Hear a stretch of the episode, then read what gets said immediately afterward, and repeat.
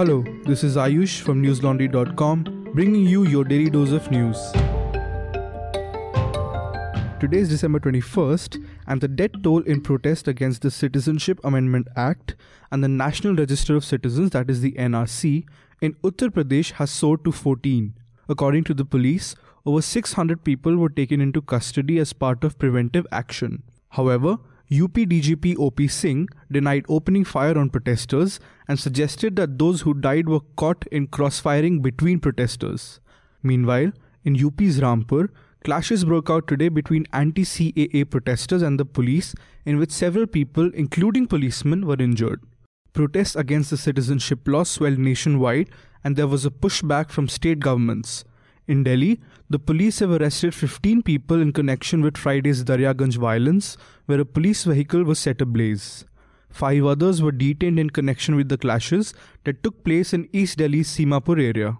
Yesterday, after the clashes ended in Daryaganj and the protesters were detained, I was present at Daryaganj police station and the LNJP hospital, where police denied entry to lawyers and the media. I filed a story on how these two institutions, the police and the hospital, prevented injured detainees from accessing legal help. The report is on www.newslaundry.com, and if you read it, you'll realize that not only is the text accompanied by pictures, but also audios and videos that we were live sharing on social media. News Laundry stories really are multimedia stories, and that requires a lot of hard work by us reporters. So if you like these reports, please support News Laundry, subscribe by going to the website and clicking on the red subscribe button on the top right hand corner. Remember, when the public pays, the public is served. When advertisers pay, advertisers are served. So pay to keep news free and subscribe to News Laundry. Nationalist Congress Party or the NCP chief Sharad Pawar said today that Maharashtra will not implement the Citizenship Amendment Act and the proposed nationwide National Register of Citizens, the NRC, because they've been introduced with a strategy to destabilize the religious and social harmony in the country. Pawar said that it has been done to divert the attention of the people from the slowdown in the Indian economy. He said, quote, Eight states in total, including Bihar, which has a BJP alliance government, have announced that they won't implement NRC. I think it would be appropriate for the Maharashtra government to take a similar stance. Unquote.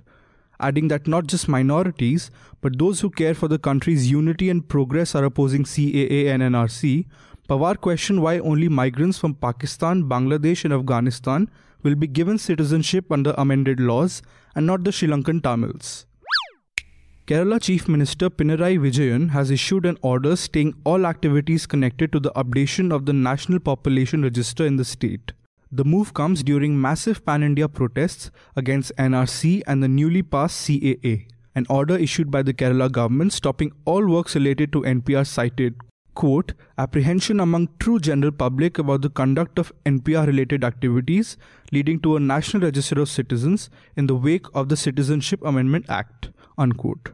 The move by Kerala CM comes after West Bengal's counterpart, Mamta Banerjee, also stayed all works on NPR in the state.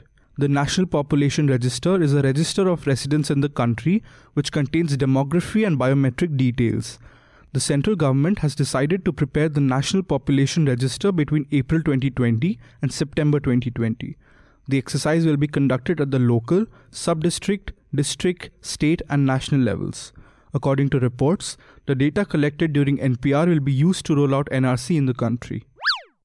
The Telangana High Court today directed re postmortem of the bodies of the four accused who were killed in an alleged police encounter in connection with the gang rape and murder of a 26 year old woman in Hyderabad last month. The court directed Telangana's Principal Secretary of Medical and Health to request the director of AIIMS in Delhi to constitute a medical team with three expert forensic specialists to conduct the second postmortem on December 23rd. The superintendent of the hospital where the bodies are kept informed the court that they were partly decomposed. This is the reason why the court has directed autopsy to be conducted by December 23rd. On December 6th, four accused were gunned down by the police in Chatanpally in Telangana. The postmortem examination was conducted following the Supreme Court's guidelines. On November 29th, the four accused were arrested for allegedly committing rape and killing the woman and later burning her body. A Pakistani court today convicted a Muslim professor of blasphemy, sentencing him to death for allegedly spreading anti Islamic ideas. According to the local media, Junaid Hafiz has been held for six years awaiting trial. He spent most of the time in solitary confinement because he would likely be killed if kept with the general population. Due to security concerns, today's trial was held inside the jail where Hafiz is being held. Defense attorney Shahbaz Gurmani said his client was wrongly convicted and the verdict would be appealed. Pakistan's controversial blasphemy law carries an automatic death penalty for anyone accused of insulting God, Islam, or other religious figures. Hafiz was arrested in 2013 for allegedly displaying blasphemous content while he was a visiting university lecturer in the city of Multan. The prosecutor said investigators retrieved anti religious material from Hafiz's laptop after his arrest. He has also been fined half a million Pakistani rupees. Hong Kong riot police swept into several shopping malls today, chasing off and arresting some anti government Hong Kong demonstrators who had gathered to press their demands in the peak shopping weekend before Christmas.